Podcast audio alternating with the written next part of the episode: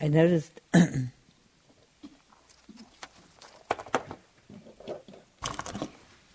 I noticed uh, today, uh, as I met with people for our individual meetings, that uh, most people said something like, I'm feeling more settled down, I've slowed down, some variation of, we've been here more than a week now, 10 days about, and they said some variation of, I see the direction is that my mind has settled down a little bit. And some people said I feel more concentrated, and some people said I'm more alert, I'm more mindful. Some people said, you know, I have more access to my own uh, goodwill, one or another permutation of those. Or, uh, you know, in a more colloquial way, somebody said, I'm just less irritable, you know, that, uh, uh, which I, I, think is, a, you know, in a certain uh, ordinary way of talking about practice.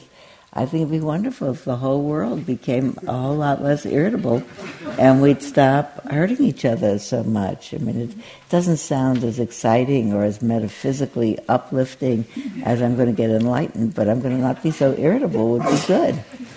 Uh, it's incredibly easy to become annoyed. I mean, you must, I mean, we know that. And, um, and it's a, it's a big ego triumph to be able to learn, which we pe- usually people learn at about three or four or five, that it, it's one thing to become annoyed, and acting on it is something else. So to be able to realize I'm annoyed, and I am nevertheless keeping it together. I, I think that you know one of the one of the another colloquial way for, that I talk to myself. Um, having had my daughter give it to me in one situation as a mindfulness cue when I got upset about something that was trivial, and I said, da da da da, this and that just happened. And she said, Mom, get a grip. That's a very good actual instruction. Get a grip, think it over, calm down. It's not as enormous as you think, it's workable. Get a grip. But we have to say it in slightly more elevated ways. So. So we'll call it concentration, which causes you to be able to get a grip way more easily. And also, concentration shows up a lot of times in those 37 wings. It shows up as one of the uh, five spiritual faculties. More developed, it becomes one of the five spiritual powers. It's one of the seven factors of enlightenment. It's uh, one of the uh, it's the last often in a traditional list of the Eightfold Path of Practice, and often as, if it ends in wise concentration. There's just a sense of concentration. Maybe it's the word, and um, but, but, it brings up in my mind uh, a kind of gravitas uh, that uh, the, uh, the Queen Elizabeth sailing across the ocean is a big, big, heavy ship so it doesn't roll so much. It, it, it could have some waves and it keeps on going. And I think that that's what happens uh, in an analogous way in our own experience when our minds are really settled and composed. Something happens and we notice it. It's not like it's we don't notice that it's happening. You say, "Wow, that was annoyance just arose in my mind," or even and it came up in a question this morning. Even uh, I heard that, and that was an unpleasant thing to hear. But you know, we'll skip the annoyance uh, and we'll just deal with what's happening here. That there are all kinds of ways along the way to get what's happening and make a decision about. I'll sit this one out. This this this this uh, lure into why don't we have a little annoyance? Because say you know I'm having a peaceful day now, so I'll skip the annoyance. Thank you very much.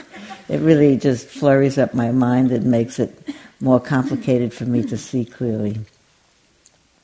You know, I'm not really suggesting that we become flat in our emotional demeanor because I, I, I don't know anybody. I don't know if I would want to be if it were a doable thing, but I want to be dependable in my emotional demeanor. And I think that concentration has a lot to do with it. And I particularly wanted to talk about it because I think sometimes people mistake concentration for the kind of extreme altered states that happen when the attention is focused on one particular thing, and maybe there are there are special altered exotic mind states that ensue that we call jhanas. I'm, I'm going to suggest, though, that the mind can be really quite concentrated enough to keep itself stable, get a grip, discern what action is necessary, without it being incredibly altered. Peace is already an altered state of mind. Peace filled with wisdom is a very lovely altered state of mind. You know, I recently um, I, I, read I read a novel by Ann Patchett called Bel Canto. Yeah, I mean, how many people have read Bel Canto? It's an amazing, beautiful piece of writing, and it's a it's a it's a it's a fiction, of course. It didn't happen, but it's a lovely fiction. In Bel Canto, uh, there's a coup, a military coup in an unnamed South American country and there was, several years before the time this book was written, a similar coup in, in a real country, which gave the author the idea, I'm sure. But in this particular story, it's, um, it has a particular um, idiosyncratic twist to it. Uh, there's a coup where uh, the, a group of people representing, in their view, the needs of the people uh, uh, breaks into a party being given at the uh, governor's mansion in order to, or the president's mansion, at the vice president's mansion, that's where it is, where the president is meant to be in attendance, uh, to kidnap the president and hold him hostage until they can make their needs known. Unknown to them, the president skips the party, so he's not there but they break in and they take over and hold everyone hostage. And it's a party celebrating someone's birthday, and in honor of that, a diva, a wonderful opera singer, has been flown in for the occasion, and she's just finished singing her program. When they break in, they take over everything, and the story begins to unwind. And then, really, the the uh, the captors don't know what to do with all these people. They aren't the people they wanted. They wanted the president, and he wasn't there. But they can't just say, well, everybody go. And they have to start to figure, I mean, it's taken a long time to figure this out and get in through the air ducts and everything else. So here they are. They've cooed, and now what to do? So they let all the women go, with the exception of the diva herself, and two other women who they don't know are women because they're dressed as men because they wanted to be part of the revolutionary movement. So 57 men and three women then spend, according to this novel's plot, oh, about two months there before the end of the, before the standoff comes to a, a halt. In the meantime, the Red Cross is bringing them supplies. So after a while, they develop a community that's carrying on. They can't leave. They get it that they can't leave. They have enough to eat. They are all sleeping on the floor and taking care of their daily needs. And by and by, the diva feels a need to sing because she's worrying about not practicing. And it just turns out that uh, in this uh, unnamed country, there's a music store with a complete repertory of many operas, which they ship over, and the Red Cross person brings. Just so happens that someone else who's attending the party is a fantastic musician, and although her her uh, accompanist has died in the original coup, this person can sight read all this music so that they now start to have singing all the time. And then by and by, time passes, and it turns out that one of the revolutionaries uh, singing with his guitar to his friends gets heard and recognizes having a great voice, and the diva starts to train him. And by and by, they start the the, the so and so who has cooking talent starts to cook, and by and by, they're all eating together. And by and by, they have a lovely society where some of them start falling in love with each other. And it's completely fantastic, and you completely believe it that all of these people in a safe and protected environment because they're being held hostage, but now they're safe in a peculiar way. They have everything they need. They have food and drink. They have people cooking. They have people singing to them. No one's attacking them. They don't have to worry about anything. They, they, they, they, after a while, they let them go outside. So now they're playing uh, soccer on the lawn, and uh, it's, a, it's a, a utopian society in which you've it creeps in slowly, slowly. The chief uh, organizer of the coup is now talking to the the uh, vice president, and it turns out they both play chess. Now they're playing chess together. and it's a wonderful story about what would happen if people would wait long enough for their minds to relax and to feel safe and to look around and somehow realize that person is just like me. They're in another role in this life. They happen to be a revolutionary. I happen to be the vice president, but they're a very good chess partner. And by the way, they have other nice talents about them. And you think, you know, as I started, I thought, wow, this is really preposterous. But hmm. after a while, you get to believe it. And then I begin to think about the whole world. I thought, what if we all settled down and concentrated? And I particularly wanted to tell you that story because they weren't all with their breath. Mm. They were just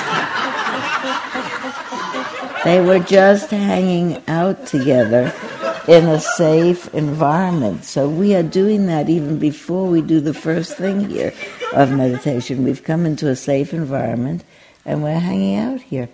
Uh, when when you leave tonight after the talk, please feel free to pick up one of these metta suttas because it's really my favorite piece of literature. And I know that Mary Grace read you the whole sutta the other night, uh, and uh, we'll read it all together uh, later on. But since uh, tonight I only wanted to tell you that I want to focus on three lines out of the sutta. It's my favorite thing when I travel. It's the only thing notes I take with me to any place and use it to teach out of there's a line uh, that the first 13 lines or so talk about um, not doing the slightest thing of which the wise would later reprove. Talks about ethics, talks about morality. It really talks about not hurting one another, living in and making a safe environment. Someone told me the other day, apropos of a conversation in which we talked about the fact that we have both been fortunate enough to study with U Pandita. And uh, this person said, the best thing that U Pandita said to me was it's very important for you to always be in such a way that people feel safe around you. I thought that's a lovely thing, especially you think about U Pandita as known because he's a tremendous mastery of the intricacies of the practice of meditation and all kinds of extraordinary meditative feats. And here he said that what's really important is that people feel safe around you. And it's a very, very deep teaching. I appreciate it very, very much. So after all these six lines about not doing the slightest thing of which the wise would later reprove, it says, wishing in gladness and in safety, may all beings be at ease. I think that's the key line in gladness and in safety. When you live in a community where everyone is vowed to morality, vowed to creating a safe community, you feel safe and you feel glad. It's, it lifts up the heart. All of these people are taking care of me. All of these people have taken me on as their project to take care of me. And I think I, uh, my clue, my reading of this sutta, is it then goes on to say, wishing in gladness and safety for all beings to be well. I think that our capacity to wish that depends on our feeling both glad and safe that that's the prerequisite for it. That we feel somehow, ah, it's okay. The two other lines I want to mention are the lines omitting none. It then goes on to say, wishing for all beings May all beings being, be at ease. And then it says these and those and these and those, and far and near and born and not born, omitting none. And that's a radical thing to say, you know? To be able to have an intention to have that kind of a heart for everyone, no matter who. And it doesn't come because you've arm wrestled your mind to the ground. It comes because you realize in a moment of wisdom that emerges after the mind stops being confused that everyone is just like us. Everyone's a person. Everyone is doing the best that they can. This is a line out of uh, uh, a poem about metta, about loving, from uh, Nyanaponika who uh, was a really wonderful, venerable Theravada monk who died just in, the, in, in about a decade ago. So that what really this kind of um, unlimited kindness is uh, embraces all beings, knowing well that we are fellow travelers through this round of existence and that we are all overcome by the same law of suffering. It's not because we've forgotten who we like or who we don't like or who it's good to go home with and who it's not good to go home with and where's a safe place to be and where's not, but that everybody's a person, all these beings, and everybody is subject to the same law of suffering. And the last line that I want to bring up for today is a line near the end where it talks about having established this kind of heart as a sublime abiding. It says, by not holding to fixed views, by not holding to fixed views, a pure hearted one is not born again into this world. By not holding to fixed views, I think is, is such a, maybe that's the whole key phrase of the whole teaching. If you think about the, the, uh, the uh, message of Bel Canto of that novel, the views that everyone had to begin with. This is a bad person. This is a good person. This is a rebel. This is a, uh, a harmless person who just came to sing. This is a an illiterate peasant. This is a this. This is a that. I'm I'm better. I'm worse. I'm different. They're other. And the place that you come to where you think we're all in the same boat. We are really all in the same boat that they're all in the same house and all in the same world together. And when the mind is safe, it can get to be friends with everyone. Holds out a lot of hope for me for the whole world. So I think that the the biggest uh, uh, oh I don't know it's the biggest, but perhaps the biggest uh, excitement for me in thinking about my own mind and heart and their changes over time is that maybe I could get to the place where uh, I could forget the old stories about people. I used to not like this, and I used to not like him, and I used to not like her, and I once upon a time was hurt by her. The first beginning lines of the Dhammapada, you probably know, are He wronged me, He abused me, He hurt me. Uh, people who uh, dwell on these words, suffering follows them as a hor- as the cart follows the ox, and then the opposite of it. He wronged me, he abused me, he hurt me. Those people who abandon these thoughts, happiness follows them like their shadow. It's just really how you train the mind to see uh, how we could live not even for the benefit of other people, for my own benefit. One of my favorite metta chants begins, May I be free of enmity and danger. And in the very beginning, I thought it meant, May nobody come after me. Like, may I be free of enemies coming after me and I'd be in danger. And I think I thought that because in the initial teachings I heard that the Buddha had taught it to monks as a. Uh, as an amulet, as a safety against danger should anything attack them. And I think it most deeply means to me, may I be free of enmity in my mind. which would be a danger to my own well-being. It really stands in the way of my own living in a completely friendly mind, out of which and into which I can exchange the sense of living in a shared world with other people, just like me.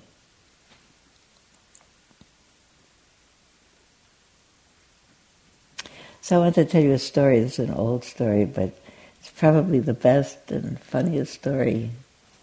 So it, it works still, and it makes the it makes the connection between concentration and mindfulness.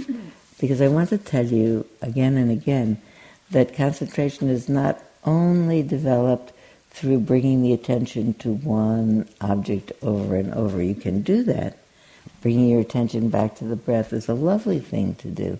Anapanasati practice is a wonderful practice to do. And you can do it by moment to moment mindfulness, sequential moments of mindfulness. A mindful day builds gravitas in the mind, builds that kind of sturdy base through from which the mind doesn't get so quickly flurried. Uh, I have to do the math on this. Twelve years ago, this would be, when my eldest grandson was in the sixth grade, I was invited to his class here in Marin County, sixth grade class studying about the Buddha I'm still going to sixth grade classes. I'm running out of grandchildren. I just last week did the last sixth grade class of my particular progeny's progeny. So uh, I'll have to go to somebody else's class. Sixth graders study. Sixth graders study India and religions of the world, and uh, and I'm a local resource for them. So. 12 years ago, I went to Colin's class to talk about uh, mindful, the Buddha and what did he teach? And they had studied a unit on the Buddha and read about it. And so I started in and I wanted to look, uh, I wanted to make mindfulness sound like an ordinary thing that people did because uh, it is an ordinary thing that people do. And besides, I'm also Colin's grandmother and I didn't want to look too peculiar. So, so I was really, I was really emphasizing the normal, obvious, concentrating benefits of mindfulness. You pay attention moment to moment. It's good for you. So I said, look, if you're in, in class here, you pay attention, you don't miss what the teacher says, you don't forget to write down the homework, you can work with your colleagues at your workplaces without being distracted by what's going on around you. Everybody seems to be agreeing. And so mindfulness paying attention moment to moment on what's happening. Uh, and if you do that, then you make decisions that are wise. Who here knows what wise is? So few people offered that. Um, my grandpa, he smoked cigarettes even though he knew they weren't wise. It wasn't wise, and he got sick. And other people said this. My grandmother was wise or wasn't wise. They knew about wise. So I thought I was doing great. That's what I wanted to say. Mindfulness leads to wisdom. Pay attention. And uh, one boy said, um, raised his hand, and he said, um, "We read in our book on India and meditation that some people, when they meditate, they can read your mind. They can tell you what's going on in your mind now, or what's going to happen in the future, or what happened in the past." Said, Is that true? So I said, Well, you know, actually, some people seem, when they meditate, to begin to develop some kind of extraordinary capacity to know things that are extra. So sometimes that happens, but really that's not the point of mindfulness. The point of mindfulness, and I'm back to the same old, it's doing your homework and not forgetting.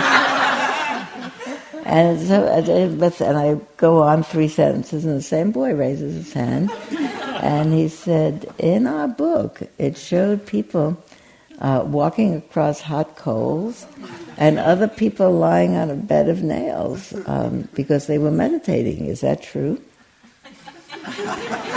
so I said, "Well, some people they meditate so hard that their mind becomes." Absolutely so still and so strong that they can't actually feel pain in the same way that you and I might feel the pain. But there are very few people who do that, and that's mostly not why people practice. And the real reason, and I said another half a sentence, and that same little boy,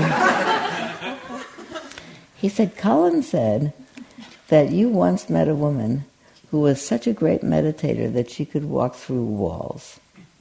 Is that true? so I said, well, actually, I uh, I did know a woman. Her name was Dipa Ma. She was a Bengali woman from India. She uh, uh, she was the teacher of some of my teachers, and they said that she was an extraordinary meditator and that she could walk through walls. They said, "Did you ever meet her?"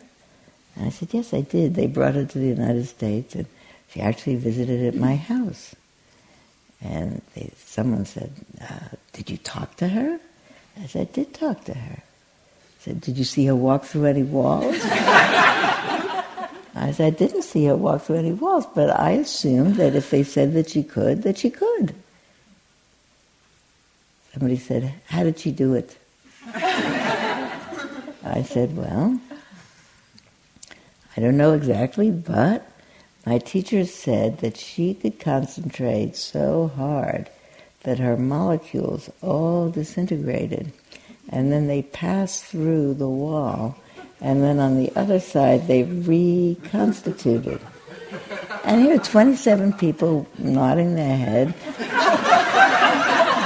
like that seemed perfectly reasonable to them. And you know? we went on and we did some other things. We did breathing and we did some yoga exercises. I had a whole morning. It was very pleasant. Went home. Three days later, I got a big envelope in the mail. Uh, you know, as I just got one last week from the current sixth grade writing a big envelope in the mail with uh, 27 letters in it, and uh, dear, dear Sylvia, dear Sylvia, dear Sylvia, dear Grandma, and they were all the same. Thank you so much for coming to my class and teaching. I liked the breathing exercise. I liked what you said. I like this. I like that. Very nice. One of them, from the same boy who uh, said, uh, "Dear Sylvia, I well, thank you very much for coming to the class. I liked everything you did." But I've been thinking about one thing, he said. What if, in the middle of passing through the wall, she became distracted?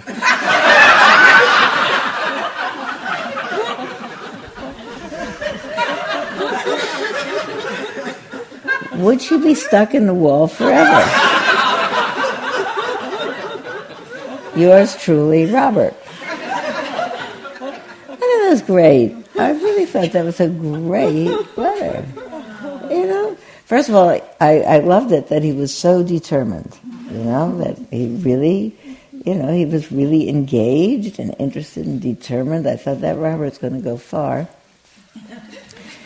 And also that it's actually a fabulous description of uh, my experience because there's a certain way in which when I am distracted, I get stuck in walls. I get stuck in walls of anger. I get stuck in walls of resentment. I get stuck in walls of pity and walls of envy and walls of desire and walls of craving. I get stuck. I get stuck in walls that I construct with my own mind, with the stories I tell about what I need or what I don't need, what I want and what I don't want. Every story of imperative constructs a wall for me. And I continue to suffer and be stuck in that wall of anger or envy or resentment or lust or whatever until I notice that I'm building it. And when I stop building it with the stories in my mind, the wall disappears and I can walk through it. So I'm glad you like the story. I don't tell it so often because it's a long time ago. But it's maybe the greatest story, I mean, because it's got so much knowledge in it, so much wisdom. When the mind is clear, it's pretty wise. It figures out. And we have all kinds of, um, all of us now probably are beginning to hear stories about or meet people who are meeting their death in a in a uh, not happy way, but in a calm way. This is what's happening. So, what's happening. It isn't what I wanted, but it's what I've got. That kind of wisdom that says, I, you know, what's the alternative? It's when my mind has not got enough concentration in it to keep it from flurrying, then it goes into default positions of what we call all of those hindrances. It falls into lust or anger or exhaustion or restlessness or doubt because it hasn't held itself steady enough to say, wait a minute.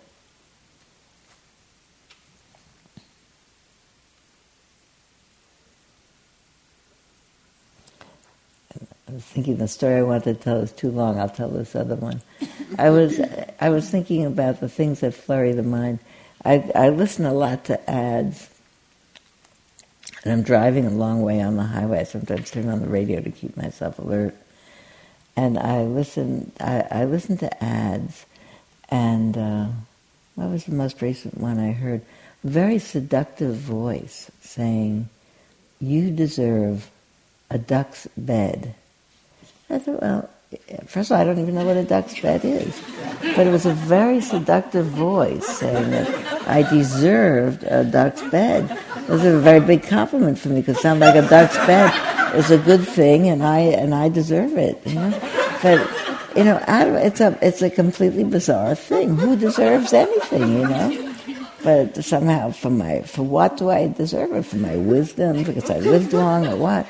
But I, I watch how the mind could. I could imagine I don't want a new bed. I like my bed, but I'm very. I'm, I'm certainly aware of the the innumerable times where I'm someplace and I walk by a I walk by a pizza restaurant and a good smell comes out and I think, ah, I'm hungry. I could eat that pizza right now, you know. And you have to think, is now a good time? Sometimes it's the right time to eat pizza. Sometimes it's not. But it's very easy to have all of a sudden, out of nowhere, a, a, desire arise, and then to make a decision: is this a wise time? Not a wise time. If I say it's not a wise time, I'm going to have to dig out to dinner in an hour, and I go ten feet away, and it no longer smells of pizza. The desire is gone, gone. So just, it's like the Queen Mary goes forward through the wave and does not turn into the pizza shop. So that's an easy one, the pizza one. But there's so many other things. I might buy this, I might need it. The whole of our economy based on the seduction. Someone told me the number of ads uh, that we see every day, either on, on TV or here on the radio or open a magazine, full of things saying, you need this. My friend Sharon told me the best story years and years ago probably told it to you too. That she's walking down the um, in the old to the in the uh, old city of Jerusalem, walking down through the Jaffa Gate. There's a an, uh, a market, uh, and there are vendors either side of the steps going down through the Jaffa Gate uh, as you go down to the western wall. And the vendors are, they're not at all uh, physically uh, aggressive, but they're very aggressive in their sales technique. You know, come in, please look at this, come in, please look at this. And Sharon said she was walking down, keeping her eyes straight ahead. And all of a sudden, uh, one of the one of these people with the calling in technique said, "Stop! I have exactly what you need." and she said, "I almost stopped," but then I thought to myself, "How does he know exactly what I think?" You know. But if somebody says, I have just what you need, or, uh, the mind is really peculiar. All kinds of things that people do spontaneously because they're confused by lust, or because they're confused by, by all of a sudden anger coming up. Some, something isn't going right, it isn't what you want, And the mind gets all mad, and then it says something that it agree, the mouth says something that it immediately regrets afterwards. Uh, this this year's uh, performance, this year's ballet repertory includes Romeo and Juliet, and uh, uh, it's a really gorgeous production. And uh, like all uh, dramatic pieces, especially ballet where they don't talk, so they have to be overly dramatic, person feels drawn by love, they leap together into a, a, a romantic liaison, even though it's going to bring their little two warring families to blows. And they, nobody, they don't take any time. Oh, I want this. And then families get mad and they say, oh, killing you. And so there's a lot of, and the, the, the, the parents tell Romeo and Juliet no getting married. They kill themselves. And then in the last minute, here come the parents, and then they're really lamenting in a very painful last scene. And you think, everybody could have stopped. They could have thought it over. They could have waited a little bit and not been so mad about everything. You could take a little time from now till tomorrow or the next day or the next day. But you know, something takes over, a huge wave takes over the takes over the mind. I have to have this. I'll get it whatever way. I was thinking even that the feelings of exhaustion, uh, that um, that some people their mind seems to run out of steam as the default position to something else. They they feel in some way um, compromised, and the mind starts making stories about, Ugh, my life is too much. I can't do it. It's too hard. This task is too hard. I was teaching in Mexico uh, not so long ago and uh, the place where I was teaching was a fair walk um, from the place that I was staying. And at the end of a teaching, after I had a good time teaching one afternoon, I was walking back to my place where I was staying, and um, I, I, was walking, and I heard my mind start in with um, uh, a, a, kind of a lament. And the lament was like, "I'm so tired. I'm really tired. I'm exhausted." You know, it was really stupid of you to, you know, you shouldn't be doing this anymore at your age, coming to Mexico in a hot season. And you know that the teaching room was far from your room. It was very stupid. I mean, you should have retired already. Why are you here? And, and all of which doesn't do anything to lift up the mind or clarify. Uh, and I'm really, I'm, I'm, I'm, I'm, I'm so exhausted. I'm really exhausted. I do this and I exhaust myself. I'm actually often, in, in real life, I'm actually quite a vigorous person. I'm really exhausted. And then I'm walking along hearing this litany of them. I'm exhausted, I'm exhausted, I'm exhausted. And suddenly I realize I'm not exhausted. I'm hot. I'm hot. That's all. you know, you feel something, your mind is confused, you can't even name what it is that you got. I'm hot and go in my room, take a shower, and I was finished being exhausted. that. But you get compromised in some way. You get too hungry, you get too hot, you get too anything for your mind to hold itself steady. And it jumps to a wrong conclusion, and then that spirals down on itself.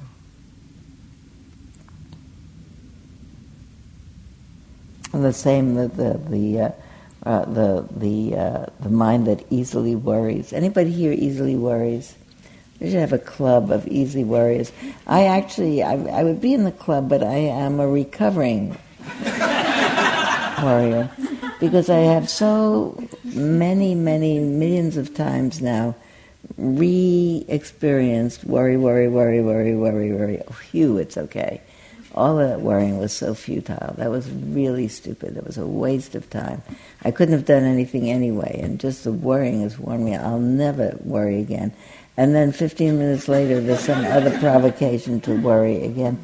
It's a glitch of the mind. It's some sort of neuronal imprint. Someday, when they do the whole DNA, the genome, and they get it all worked out, it'll turn out that it's a glitch of the mind, and that's a glitch that I was born with but I am determined. I can't actually get rid of it either.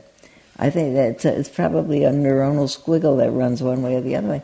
So when something happens that could be worrisome, my mind immediately says, uh oh. But then I say, look, it just did that, uh oh. Don't believe it. And I don't.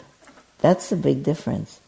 You know, when you're in an airport and it says, attention, ladies and gentlemen, think, ah, something terrible happened. Uh, how many times have you heard them say, attention, ladies and gentlemen, please keep your personal belongings in view, blah, but in that 30 in microseconds in between, the mind that's going to jump, alarmed, but you know, it could just, ah, nah, ah, Sylvia, just stay right there, keep it together, get a grip. It's not you. It's not you. If there's something wrong, you'll find out about it. It actually works. You do it long enough. I wish that you, it would, I could tell you that you can um, uh, undo those hooks altogether. You know the end of 2001 where they're unscrewing Hal? And uh, you remember the computer in the end of 2001? They're unscrewing Hal. I feel bad for Hal because you always hear Hal saying, please don't do that. Because he's a computer, but he talks. And it's bizarre to feel bad for this really evil computer, but I do.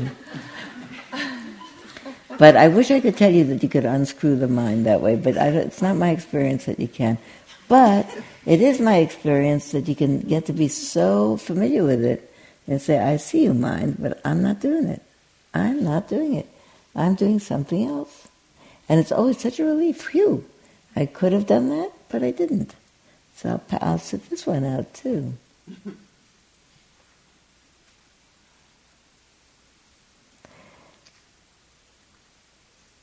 They're all mind flurries. If I start to, th- I, am not. I'm not. I, am pretty confident. I have a lot of faith these days, much more than when I started. Uh, not so, I, I, have confidence in myself, but I also have confidence and absolute faith in this is the path, and this, there is a freedom, and it is attainable, and people do it. And I like to think about the Buddha being a human being, and he did it, and and we can. And uh, and even I'd like to think that I will or we will. That uh, the the story of when the Buddha is uh, sitting on that night of his enlightenment under the tree, and um, is assailed by the forces of Mara. Uh, he says, presumably in the in the description of that moment, "I see your forces, your armies, Mara, and I am not afraid." I think that's the best line, I am not afraid. I don't think there's anything that we can say, probably, that makes us feel better than I am not afraid. It's like I think the first words of the metta resolves is, may I feel safe. I think the most thing that we want to do, someone pointed out to me today in one of our meetings, that the four things uh, that many of us are saying, may I feel safe, may I feel content, May I feel strong. May I live with these are the four things that we most want to have, most want to have happen. We could be, instead of saying may I, which is, I think, a lovely construction, could say, what do you most hope? I hope I'll be safe. I hope I'll be content. I hope I'll be strong. And I hope my life will be smooth and easy. That's what I hope. Those are the wishes of my heart. You can say it's mindfulness of the wishes of my heart.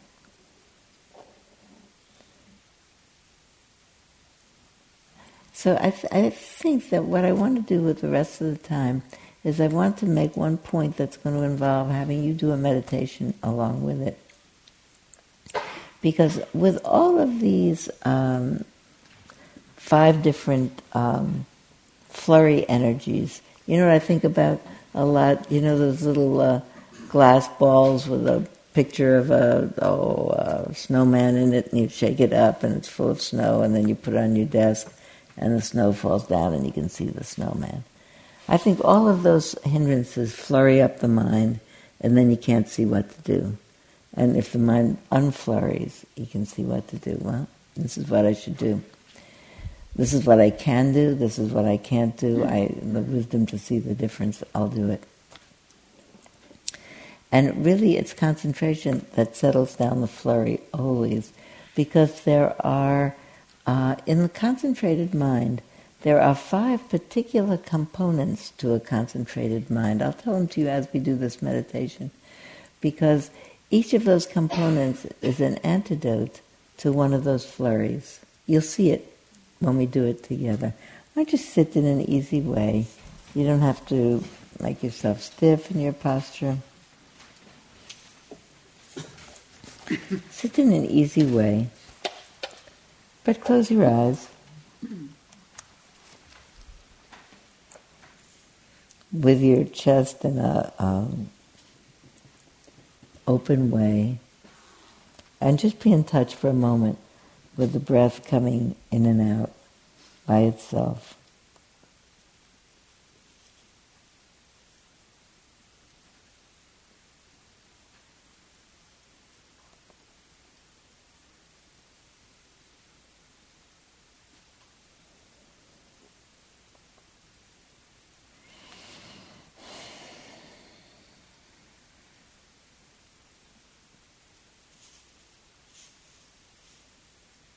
In the next moments, try to uh, keep your attention with breath as it begins and ends and even disappears for a moment and comes up and down. You might imagine it as the sun rises over the horizon, goes over the sky, disappears behind the horizon, comes up again and down again. See if you can be with six arisings and settings of the breath.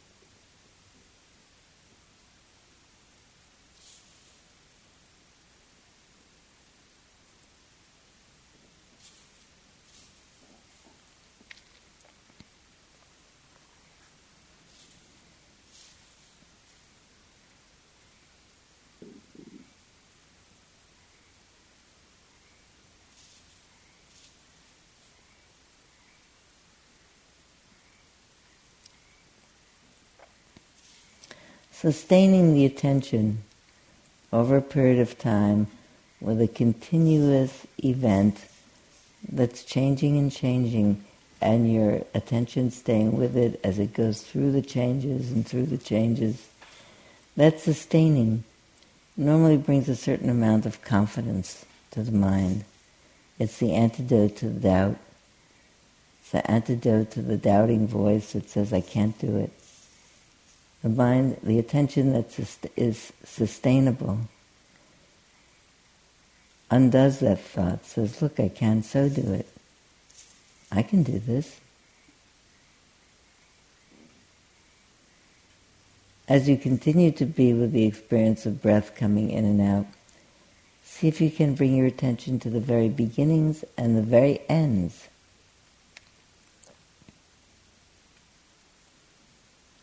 of an in breath and the beginning and end of an out breath. We did that four point breathing the other day, just for a little bit. Of course, you notice the whole event of the breath, but notice the very moment it begins, the very moment the in breath ends.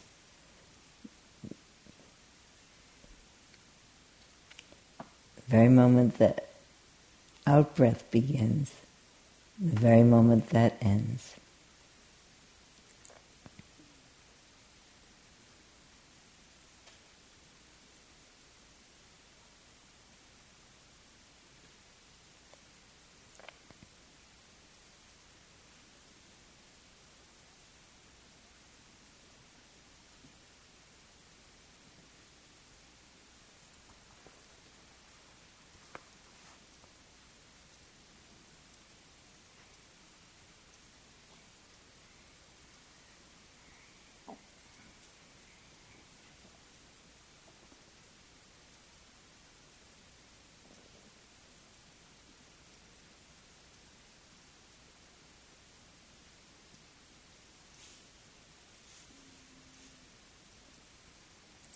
Hope that you felt a little bit waked up, that that brought you some energy.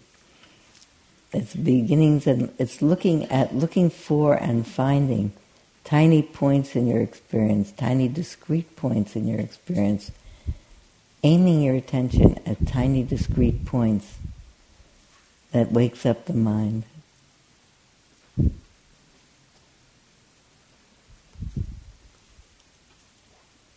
The mind is a little bit waked up and there's a cool breeze coming through. Sit up straight. And as you breathe, smile and try to feel the smile all the way through your body.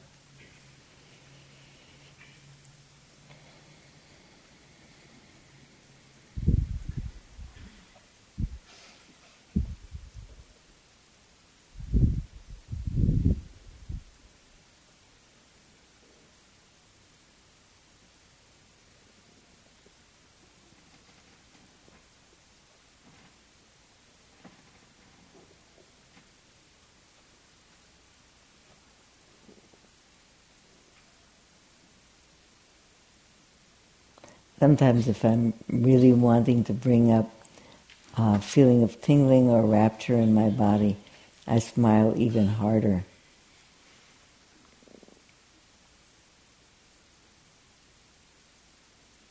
And see if you feel a certain vibrancy in your body.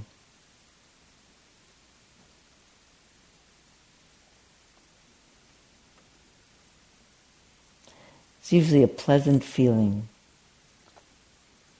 certainly made pleasant by the smiling. It's called rapture, that kind of pleasant tingliness. And it's the antidote to uh, negativity in the mind. It's the antidote to aversion. It sweetens the mind. You can relax the smile now. And for the next six breaths, take slightly longer breaths than usual for the next six breaths. Just a little bit. Not hyperventilating, just a slightly longer breath in and then a long breath out.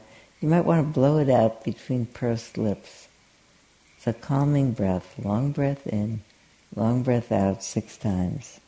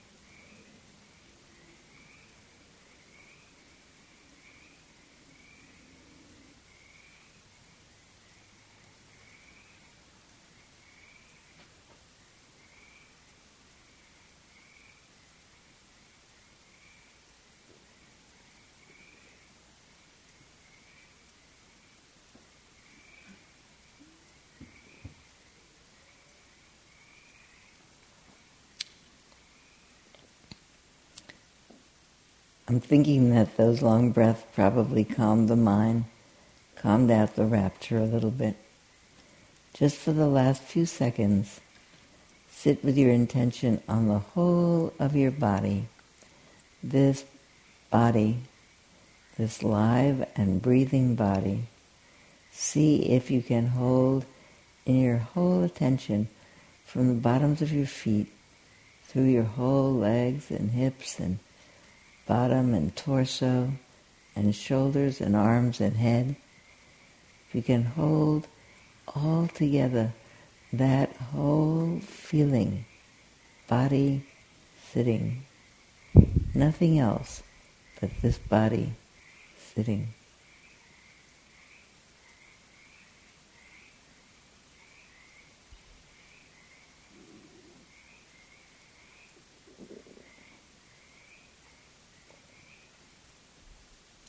Breathing body sitting.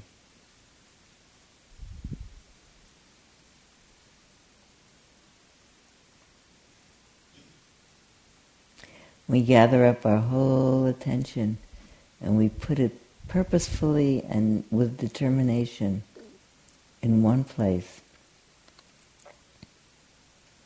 It turns out to be the antidote to uh, desire and lust in the mind, which is a mind looking around for something else. Because just for this moment, there's just this.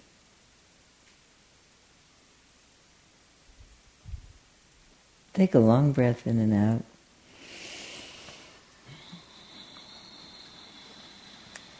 And open your eyes.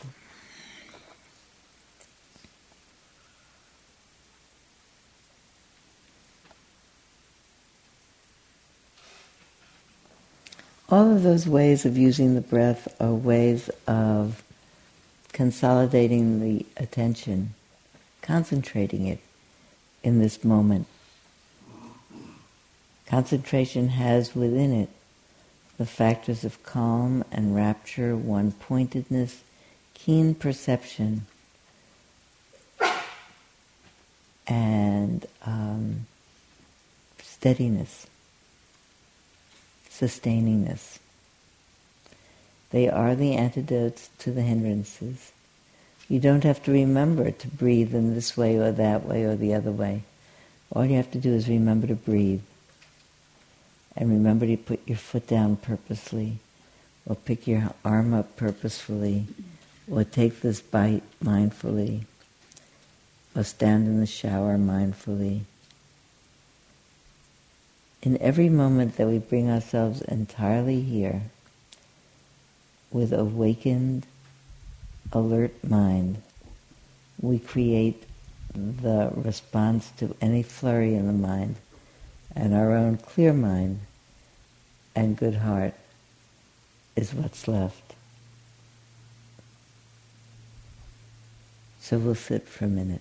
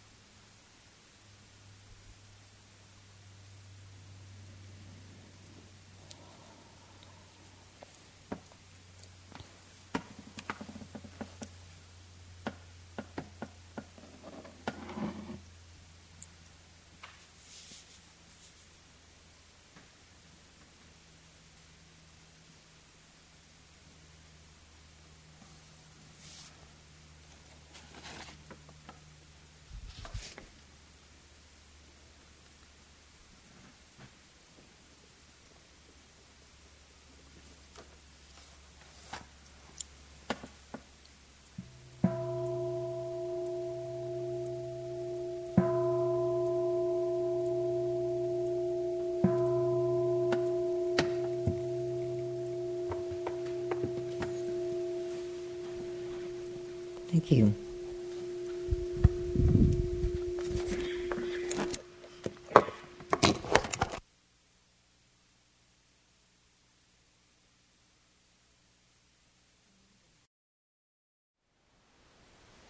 Thank you for listening.